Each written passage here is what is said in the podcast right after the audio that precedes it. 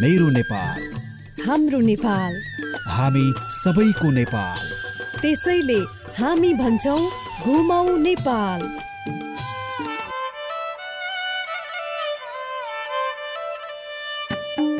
जागिरले खल्ती भरिएला तर रोमाञ्चक यात्राले आत्मा भरिन्छ।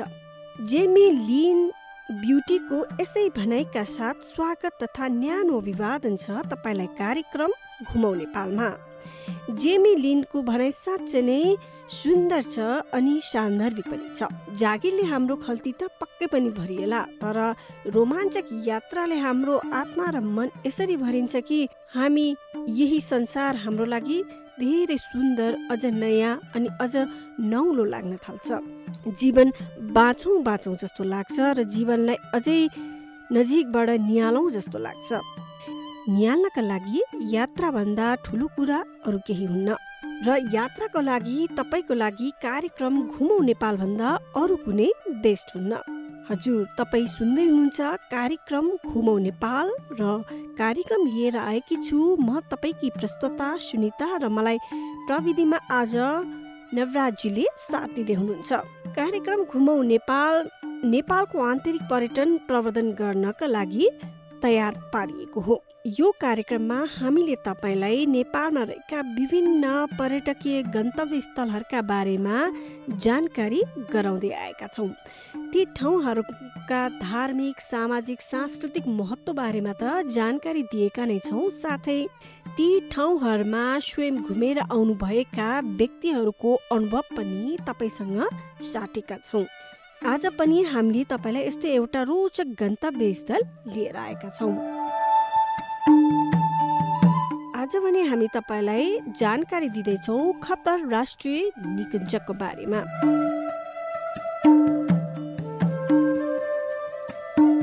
कार्यक्रम तपाईँ अहिले भने सुन्दै हुनुहुन्छ केन्द्रीय studio capital एफएमको ninety two point four mega hertz तथा पूर्वाञ्चलमा radio Sarangi one one point three mega hertz र पश्चिमाञ्चलमा radio Sarangi Pokhara ninety three point eight mega हर्चबाट एकैसाथ सुनिरहनु भएको छ। साथै तपाईँ हामीलाई हाम्रो website W W W dot CFM अनियर dot कमबाट विश्वको कुनै पनि कुनामा इन्टरनेट मार्फत सुन्न सक्नुहुनेछ। अब लागौ आजको प्रस्तुतितर्फ। खप्तर राष्ट्रिय निकुञ्ज पश्चिम नेपालको सेती अञ्चलका चार पहाडी जिल्लाहरू बझाङ बाजुरा डोटी र अछाम जिल्लाको सङ्गम स्थलमा रहेको छ। यसको क्षेत्रफल दुई सय पच्चिस वर्ग किलोमिटर छ भने यो विक्रम सम्बत दुई हजार बयालिस साल असार नौमा स्थापना गरिएको थियो। यो निकुञ्ज नेपालमा रहेको पर्यटकीय क्षेत्र मध्ये राम्रो स्थानमा पर्दछ। समुद्र सतहबाट एक हजार दुई सय बैसठीदेखि तिन हजार दुई सय छयत्तर मिटर उचाइमा फैलिएको खप्तर क्षेत्रको बिचमा उभिएको छ। सुदूर पश्चिमको भूस्वर्ग भनिने खप्तडमा बाइसवटा पाटन घाँसे मैदान ससाना गरी छब्बिसवटा ताल रहेका छन्। सुदूर पाटन त्यहाँको हराभरा ढकमक्क पाटनभरिका सयौँ किसिमका फुलहरूले मनै आनन्दित बनाउँछ। चराचुरुङ्गीको चिरबिर शान्त वातावरणले दुःख पीडा भुलाउने स्मरणीय स्थान नै खप्तड हो। श्रोता यस्तो रमणीय ठाउँबारे विभिन्न किम्बदन्तीहरू पनि रहेका छन्। किम्बदन्ती अनुसार महाभारतका दोस्रो नम्बरका पाण्डव भीमले हलो जोत्दा फालीले फ्याँकेको माटोबाट यी थुम्का बनेका हुन्। पौराणिक कालमा सिद्ध तथा ऋषिमुनिहरूले तपस्या गरेको यस क्षेत्रलाई पुराणमा समेत खेचराद्री पर्वतका रूपमा वर्णन गरिएको छ। खेचर भनेको देवताहरूको वासस्थान र उहाँहरूको घुम्ने तपभूमि हो। खप्तडका घाँसे मैदान तथा फुलका बगानहरूले विभिन्न ढुङ्गाका आकृतिहरूले अचम्म लाग्दा गुफाहरूले समेत यो क्षेत्र देवभूमि भएको प्रमाणित हुँदै आइरहेको छ। धार्मिक पर्यटनको ठुलो सम्भावना रहेको यो क्षेत्रमा कौरव र पाण्डवको युद्ध हुँदा पाण्डवले चौध वर्ष वनवास बस्दा केही समय यहाँ बिताएको किम्बदन्ती यहाँ सुन्न पाइन्छ। खप्तड धार्मिक रूपमा पवित्र मानिनुका साथै पाँच दशमलव पाँच वर्ग किलोमिटर धार्मिक क्षेत्रका लागि छुट्याइएको पनि पाइन्छ। यस क्षेत्रमा विक्रमसम्म दुई हजार दुईमा बजाङ्गी राजा रामजङ सिंहले भारतबाट आएका एकजना साधुलाई कुठी बनाए खप्तडको घनघोर जङ्गलमा तपस्या समेत गर्न राखेका थिए। उनले यस खप्तडलाई देवभूमिका रूपमा रहेको बताउँदै देश विदेशमा धार्मिक पर्यटनको महत्त्वबारे प्रचार प्रसार गरेपछि यस ठाउँले व्यापक चर्चा पाएको हो। पछि उनी खप्तड बाबाका नामले यो ठाउँ परिचित बन्यो। खप्तड बाबाले यसै भूमिमा तपस्या गरे र उनका भनाइ निकै नै उपयोगी र घत लाग्दा समेत रहेका छन्। विक्रमसम्म दुई हजार बाहन्न सालमा तपस्या गर्दा गर्दै उनको निधन भयो। पौराणिक कालदेखि धार्मिक महत्व रहेको यस क्षेत्रमा खप्तड बाबाको बसाइपछि झनै चर्चित बनेको छ। यत्रो महत्व बोकेको खप्तडको महिमा के कस्तो छ त? मित्र अब हामी तपाईँलाई त्यस बारेमा जानकारी गराउँदैछौ। खप्तरमा रहेका बाइसवटा ठुल्ठुला पाटन रङ्गी बिरङ्गीका फुलले पर्यटकको मन जित्न सफल भएको छ। ठुल्ठुला ढुङ्गाका नागढुङ्गा हरिना चरिजेठी बहुरानी छिन्टे ढुङ्गा रेयाई घट्ट छ्याई पानी भीमलौडी रोटा चौथाई लगायतका आकृति रहेका छन्। विभिन्न शक्तिपीठ जस्तै सहस्रलिङ्ग त्रिवेणी खप्तड बाबा कुटी खापर दह शिव मन्दिर त्रिवेणी मन्दिर माइका थान गणेश मन्दिर त्रिवेणी धाम केदार ढुङ्गा जस्ता धार्मिक स्थल पनि यहाँ निकै नै प्रख्यात छन्। यस ठाउँमा पूजाआजा गर्नाले मनले चिताएको पुरा हुने विश्वास पनि रहँदै आएको छ। यहाँ वैशाख जेठ असार महिना शुक्ल पक्षमा गङ्गा दशहरा मेलामा हजारौं तीर्थयात्री भेला हुने गर्दछन्। सुदूर पश्चिमका नौवटै जिल्ला तथा विशेष गरी चारवटा जिल्लाका भक्तजनहरू यहाँ आउने र रातभर देउडा नाचगान गरेर बिहान त्रिवेणीमा नुहाई धुवाई गरेर तीर्थालु बाटो लाग्दछन्।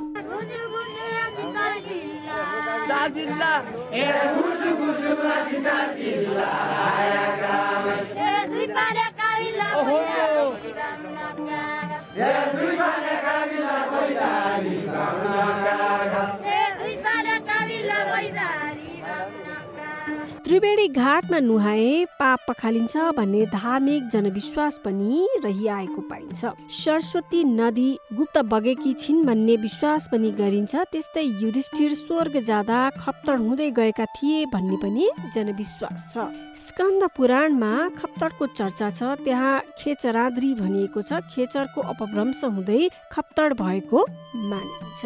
खप्तड पुगेर घुम्नै पर्ने र हेर्नै पर्ने ठाउँ खप्तड बाबा कुटी पनि हो। त्यहाँ बाबाको मूर्तिका साथै बाबाले प्रयोग गरेका केही सामान छन् भने बाबाले खप्तडमा पचास वर्ष बिताएका थिए। बाबाले लेखेका कृति पनि त्यहाँ छोडिएका छन् भने जसमा धर्म विज्ञान विचार विज्ञान स्वास्थ्य विज्ञान म र मेरो कर्तव्य नारी धर्म पुरुष धर्म आत्मज्ञान योग विज्ञान वेदान्त विज्ञान आरोग्य विज्ञान लगायतका पुस्तक रहेका छन्। धेरैले सुनेको र घुम्न चाहेको सुन्दर सुदूर पश्चिमको भूमि हो खप्तड आध्यात्म योग र ध्यान गर्न लायक गन्तव्य हो खप्तड ठुल्ठुला पाटन जसलाई चौर पनि भनिन्छ दह जीवजन्तु र हिमाल त्यहाँको सौन्दर्य र प्रकृतिको सुन्दर आँगनमा पुग्दा कसको मन हल्का नहोला। प्रकृतिले नै रमाइलो बनाएको यस ठाउँमा ठुल्ठुला घाँसे मैदान ससाना ढिस्का र रमाइलो जङ्गल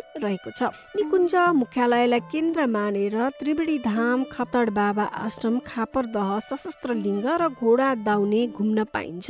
त्रिवेणी धाम गङ्गा जमुना र सरस्वती नदीको यो सङ्गम पनि हो। खापर दह पनि गजबकै छ। त्यसको फन्को मार्न मजा आउनुका साथै साउन भदौतिर खापर दह नजिक रहेको मन्दिरमा खप्तड छन्नाका बासिन्दाले तामझामका साथ डोला ल्याउने उकालीमा पूजा आजा गरी डोला त्यही छोडी ठिक एक महिनापछि डोला लिन जाने एक रात त्यही बसी पूजा गरी डोला ल्याउने पनि चलन छ। खापर दहमा रहेको मन्दिरको निर्माण पाँच गाउँका थापाले छन्नावासीको सहयोगमा हालसालै निर्माण गरेका हुन्। त्रिवेणी धाम गङ्गा जमुना र सरस्वती नदीको यो सङ्गम स्थलमा गाई गोरु घोडा रमाउने फाँटहरूमा चारैतिर घनघोर जङ्गल र बीच बीचमा ठुल्ठुला फाँट पनि छन्। जैविक विविधताले भरिएको यो क्षेत्रमा दुई हजार बयालिस सालदेखि राष्ट्रिय निकुञ्ज बनेको हो। यस क्षेत्रको सुरक्षाका लागि दुई हजार सडचालिस सालदेखि नेपाली सेनाको खप्तडमा एउटा गुल्म पनि स्थापना गरिएको छ। यस्तो रमणीय क्षेत्र खप्तडको मौसम कस्तो छ त? खप्तडमा मङ्सिरदेखि चैतसम्म मौसम परिवर्तन भयो भने जुनसुकै समयमा पनि हिउँ पर्न सक्छ। हजुर तपाईँलाई हिउँ मनपर्छ र हिउँमा खेल्न मनपर्छ भने सुदूरपश्चिमको यो ठाउँ पनि तपाईँको लागि एउटा आकर्षक गन्तव्य स्थल हुन सक्छ। पहिले पहिले हिउँदमा पटक पटक गरी आठ र नौ फिट हिउँ परेको इतिहास यहाँ रहेको छ। हिउँ थुप्रिएपछि त्यहाँ जान साह्रै गाह्रो हुन्छ। पहिला पाँचजना नेपाली सेनाका जवान खप्तडको हिउँमा पुगेर आफ्नो ज्यान पनि गुमाएको केही दुःखद घटना पनि छन्। सेनाले बाटोको हिउँ पन्छाएर सकेपछि मात्रै माथि जान सकिन्छ। मङ्सिरदेखि फागुनसम्म हिउँले ढकमक हुने यस ठाउँमा स्तरीय होटल तथा आवश्यक अन्य पूर्वाधारको अभावमा विदेशी पर्यटकको आगमनमा भने केही मात्रामा प्रभावकारी हुन सकेको छैन। तर हामी त स्वदेशमै छौँ मित्र र आन्तरिक पर्यटन बढे भने मात्रै ती ठाउँहरूको विकास हुन सक्छ। र घुम्न मनपर्छ र तपाईँलाई हिँड्न मनपर्छ र यात्रा भनेको रोमाञ्चक हुनुपर्छ। सजिलो यात्राले त्यति धेरै हामीलाई सिकाउँदैन या भनौँ त्यति धेरै मजा आउँदैन। यात्रा भनेको रोमाञ्चक हुनुपर्छ अलिक साहसिक हुनुपर्छ। तब मात्रै त्यसको पुरा मजा आनन्द लुट्न सकिन्छ र यसको लागि मलाई लाग्छ खप्तडभन्दा उत्कृष्ट स्थान त कुनै हुनै सक्दैन खप्तडमा गर्मी समयमा पनि असाध्यै चिसो हुन्छ। त्यसैले तपाईँ त्यहाँ जानुभयो भने न्यानो कपडा अनिवार्य लिएर जानुहोला। मौसम जति बेला पनि परिवर्तन हुन सक्ने हुँदा रेनकोट वा छाता पनि सँगै बोक्नु पर्ने हुन्छ। यी बाहेक ड्राई फ्रुट डायरिया टाउको दुख्ने आदिको औषधि पनि बोक्दा उपयुक्त हुन्छ। लेक लागेर बिरामी पर्नुभन्दा औषधि उपचार आफैसँग बोकेर गए र बिस्तारै यात्रा गरे खप्तड यात्रा पक्कै पनि रोमाञ्चक र रमाइलो हुन्छ। कार्यक्रम तपाईँ अहिले सुन्दै हुनुहुन्छ काठमाडौँमा capital FM ninety two point four mega hertz पूर्वाञ्चलमा radio Sarangi one one point three mega hertz र पश्चिमाञ्चलमा radio Sarangi Pokhara ninety three point eight mega हर्सबाट एकैसाथ सुनिरहनु भएको छ। साथै तपाईँ हामीलाई हाम्रो website W W W dot CFM hundred dot कमबाट विश्वको कुनै पनि कुनामा इन्टरनेट मार्फत सुनिरहनु भएको छ। ब्रेक अगाडि हामीले तपाईँलाई खप्तर राष्ट्रिय निकुञ्जको बारेमा बतायौँ भने निकुञ्जभित्र के के रहेका छन् र त्यस निकुञ्जमा रहेको धार्मिक सांस्कृतिक महत्त्वका कुराहरूको बारेमा बतायौँ र त्यहाँको जनजीवनको बारेमा पनि विस्तृतमा बतायौँ। र कुन मौसममा खप्तर जाँदा के कस्तो हुन सक्छ भन्ने कुराको पनि जानकारी दियौँ। अब भने खप्तरसम्म कसरी जाने र त्यहाँसम्म पुग्न कति समय लाग्छ त्यस बारेमा पनि हामी तपाईँलाई जानकारी दिँदैछौँ। काठमाडौँबाट खप्तर जान काठमाडौँ बजाङ सिधा बस सेवा चौबिसै घन्टा लाग्दछ भने काठमाडौँ धनगढी धनगढी बजाङ बसबाट पनि तपाईँ त्यहाँ जान सक्नुहुन्छ। पूर्व पश्चिम राजमार्गको कैलाली तरियाबाट सात नम्बर प्रदेशका चारवटा जिल्लाहरू मध्ये सबैभन्दा उपयुक्त र एकदमै सजिलो यात्रा पछिल्लो समयमा बजाङको खप्तर छान्ना गाउँपालिकाबाट भएको छ। यदि खप्तर जान चाहनुहुन्छ भने धनगढीबाट बाह्र र चौध घन्टाको बस यात्राले बैतडीको खोप्डेबाट आफ्नो निजी सवारी साधन छ वा जिप रिजर्भ गरेर जाँदा पनि अझै सजिलो हुन्छ। सोही मार्गबाट सात र आठ घन्टाको जिप यात्रा हुँदै तमाइल बजार झरेपछि त्यहाँबाट पचास मिनटको जिप यात्रा गरेर तपाईँ खप्तर छान्ना गाउँपालिकाका लामा तोलामा पर्ने दारू गाउँ मेलतडी पुगी तिन घन्टाको पैदल यात्रा र खप्तर छान्नाकै वार्ड नम्बर सात गडरायको बाजुराको सिमाना सप्पे विपैया जिप यात्राबाट पनि पुग्न सक्नुहुन्छ। त्यस ठाउँबाट लगभग दुई घन्टाको हिँडाइपछि आम मानिसले सुनेको घुमेको सुन्दर भूमि रमणीय स्थान खप्तड पुगिन्छ। खप्तड पुग्ने धेरै बाटो मध्ये डोटीको सिलगढीबाट जाने बाटो पनि एक रहेको छ। सिलगढी पुग्नका लागि अतरियाबाट नौ घन्टाको बस यात्रा गरी सिलगढीमा पुगिन्छ अनि सिलगढीबाट बग्लेक हुँदै झिग्राना चेकपोस्ट पुग्ने र त्यसपछि सिधा उकालो गएपछि बिचपानी र त्यसपछि तिन घन्टाको सिधा बाटो बची खप्तड पुग्न सक्नुहुन्छ।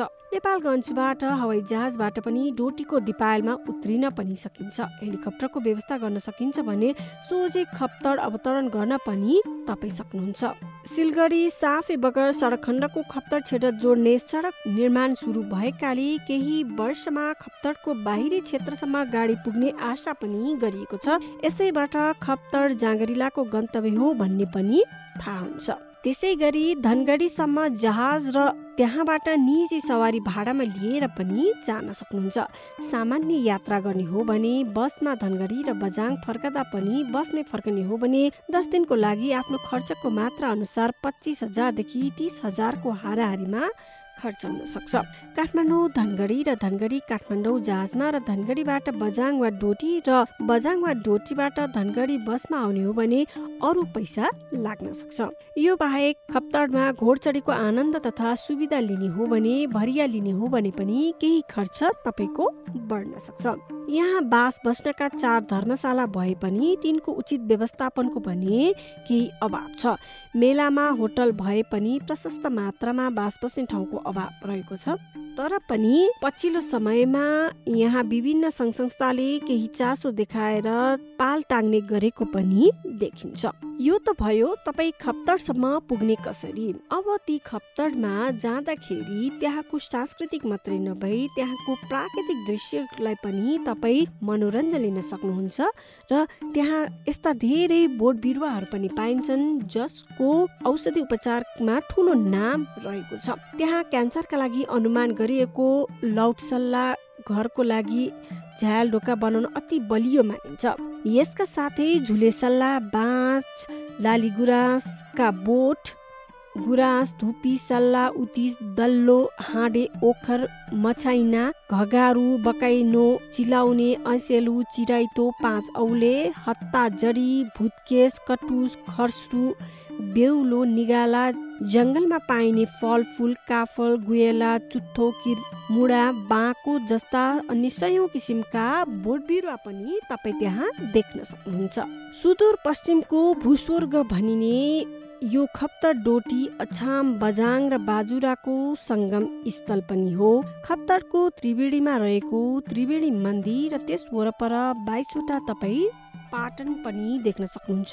खप्तर बाबाको कुटी त्रिवेणी नदी खापरदह शिव मन्दिर सहश्रीलङ गणेश मन्दिर नागढुङ्गा केदारढुङ्गा जस्ता धार्मिक स्थल पनि निकै नै प्रख्यात छन्। ती ठाउँहरूको पनि तपाईँ यहाँ दर्शन गर्न सक्नुहुन्छ। सदियौँदेखि खप्तडमा लाग्ने विविध सांस्कृतिक मेला मध्ये गङ्गा दशहरामा हजारौँ तीर्थयात्री भेला हुन्छन्। त्रिवेणी नदीमा स्नान गर्नुका साथै सुदूरपश्चिमकै प्रसिद्ध हुड्के नाच हेर्न स्थानीयवासी जम्मा हुने पनि गर्दछन्। सुदूरपश्चिमको सबैभन्दा प्रसिद्ध गन्तव्य स्थल खप्तड घुम्नका लागि जेठ असारदेखि मङ्सीसम्मको समय उपयुक्त मानिए तापनि वर्षभरि नै यो ठाउँ घुम्न उपयुक्त हुन्छ। यहाँ घुमेर आएका व्यक्तिहरूको त यस्तै नै अनुभव छ। यहाँ पच्चिस मैदान मात्र छैनन् वरिपरि त्रिपन्नवटा थुम्काहरू छन् जस्ता स्थानीय भाषामा झोती भनिन्छ। किम्बदन्ती अनुसार दोस्रो नम्बरका पाण्डव भीमले हलो जोत्दा फालीले फाकेको माटोबाट नै यी थुम्का बनेका हुन्। यो कुरा श्रोता मैले अघि पनि तपाईँलाई बताइ नै सके। यी बाहेक तपाईँले खप्तडमा जनावरहरू पनि देख्न सक्नुहुन्छ। खप्तडमा दुई सय भन्दा बढी प्रजातिका सप्तरङ्गी फुल चार सय जति बहुमूल्य जडीबुटी अठार प्रजातिका स्थलधारी जीव तिन सय बहत्तर प्रजातिका वनस्पति सयौँ थरी जातका चराचुरुङका साथै कस्तुरी मृग काठे भालु बनेल चितुवा बुवासो र रतुवा लगायतका जनावरहरू तपाईँले देख्न सक्नुहुनेछ। यसबाहेक खप्तडबाट अन्त कहाँ अन्त पनि तपाईँ देख्न सक्नुहुन्छ। ती ठाउँहरू के के रहेका छन् त? खप्तड क्षेत्रबाट अपी सैपाल हिमाल मात्रै होइन। मित्र त्यहाँबाट तपाईँ केही भारतीय हिमाल पनि देख्न सक्नुहुन्छ। सैनिकको क्याम्प नजिकै रहेको बलदे जुडी गोरुक जस्तो चुच्चो भएको फेदीबाट टुप्पोसम्म दौडेर पुगे मनले चिताएको पुग्ने मान्यता अनुसार त्यहाँ जाने गर्दछ त्यो टुप्पामा सेनाले काठले बनाएको भ्युटार जस्तो ठाउँबाट बजाङको खप्तर छान्नाका गुरेल लिग्गा र चुरे पर्वत देखिन्छ भने बाजुराका काँडा लगायत अन्य भाग अछामका अन्य भाग अछामका पुर्तु जस्ता ठाउँहरू पनि देख्न सकिन्छ। सुदूरपश्चिम पर्यटन वर्ष दुई हजार त्रिहत्तर भनेर सरकारले घोषणा गरेपछि पछिल्लो समयमा खप्तडमा आन्तरिक पर्यटनको प्रवर्धन भने भएको छ। विशेष गरी त्यहाँ अन्तर्राष्ट्रिय सांस्कृतिक तथा धार्मिक पदयात्राको पनि शुभारम्भ भएको देखिन्छ। गङ्गा दशहरा जुन जेठ महिनामा लाग्दछ यो अवसरमा पारी खप्तडमा दस दिने अन्तर्राष्ट्रिय सांस्कृतिक तथा धार्मिक पदयात्राका लागि मेला पनि हुने गरेको छ। जसमा विभिन्न क्षेत्रमा रहेका धार्मिक गुरुहरू ठुल्ठुला योगी सन्त कविहरू र धर्मगुरुहरू साहित्यकारहरू पत्रकारहरू पनि त्यस ठाउँमा जाने गरेको पाइन्छ। श्रोता खप्तर राष्ट्रिय निकुञ्ज बारे यो छोटो मिठो जानकारीपछि अब हामी तपाईँलाई केही यस्ता सामाजिक सञ्जालमा पोस्ट गरिएका खप्तर राष्ट्रिय निकुञ्ज र त्यस क्षेत्रका बारेमा जानकारी दिने केही तस्बिरहरूको बारेमा जानकारी दिँदैछौँ। मेरो सामुन्ने यहाँ एउटा तस्बिर छ जसलाई अब्दुल्ला अब्दुल्लाजीले आफ्नो फेसबुक पेजमा पोस्ट गर्नुभएको रहेछ। उहाँले खप्तर राष्ट्रिय निकुञ्जमा हर्स राइडिङ या भनौँ घोडसवार गर्नुभएको रहेछ र यो चाहिँ यस्तो लाग्छ उहाँ साउन असार साउनको महिनामा जानुभएको थियो किनभने यो पाटन अर्थात् चौर छ हरियो चौर छ र त्यसमाथि घोडामाथि सेतो र कालो रङको घोडामाथि बसेर उहाँले आफ्नो तस्बिर खिचाउनु भएको रहेछ। निकै नै सुन्दर र आकर्षक दृश्य रहेको छ यो। अलि पर पर डाँडा जस्तो देखिन्छ अनि त्यसपछि गाउँका घरहरू बनिरहेका छन्। त्यसै गरी अर्का एक मित आरके अदिप्त गिरी उहाँले पनि फेसबुक पेजमा खप्तर राष्ट्रिय निकुञ्जमा साइकल चढेर जानुभएको रहेछ। साइकल यात्रा गर्दा उहाँले साइकल बोकेर उहाँ एउटा डाँडाको माथि हुनुहुन्छ र पछाडि जङ्गलै जङ्गल देखिन्छ। तलतिर मन्दिर साना मन्दिरहरू पनि रहेका छन्। निकै नै सुन्दर छ यो दृश्य पनि। गिरिजीको अर्को तस्बिरमा उहाँले त्यहाँ पाइने खप्तरमा पाइएको एउटा च्याउको पनि तस्बिर पनि खिच्नु भएको छ। मैले अघि नै बताइसकेँ तपाईँलाई त्यहाँ विभिन्न बोट बिरुवाहरू पनि तपाईँ देख्न सक्नुहुन्छ भनेर। यो पनि निकै सुन्दर तस्बिर रहेको छ। यो एउटा दह छ ठुलो पोखरी र निलो आकाश। त्यसमा देख्न सकिन्छ र वरिपरि पोखरीको वरिपरि रुखै रुख जङ्गल देखिन्छ। जङ्गलको बिचमा रहेको छ यो पोखरी। निकै नै सुन्दर रहेको छ। यो खप्तर राष्ट्रिय निकुञ्जभित्र रहेको पोखरी हो। अर्को एउटा तस्बिरमा तपाईँ देख्न सक्नुहुन्छ निकै सुन्दर फुलहरू र त्यसै गरी अघि मैले भनेको भ्यू टावर जुन बनाएका छन् सैनिक क्याम्पले त्यो भ्यू टावरबाट तपाईँ परसम्म पनि देख्न सक्नुहुन्छ। भ्यू टावर चाहिँ काठले बनेको रहेछ निकै नै सुन्दर देखिन्छ एकदमै अग्लो पनि। श्रोता आजलाई कार्यक्रम घुमौ नेपाल यति नै। कार्यक्रम तपाईँलाई कस्तो लाग्यो? सुनेर सुझाव प्रतिक्रिया दिन नभुल्नुहोला। प्रविधिमा सहयोग गर्नुहुने मित्र नवराजीका साथ म सुनिता पनि आज्ञा चाहन्छु अर्को हप्ता नौलो ठाउँको बारेमा जानकारी दिने नै छौँ। क्यापिटल एफएम सुन्दै रहनुहोला। धन्यवाद।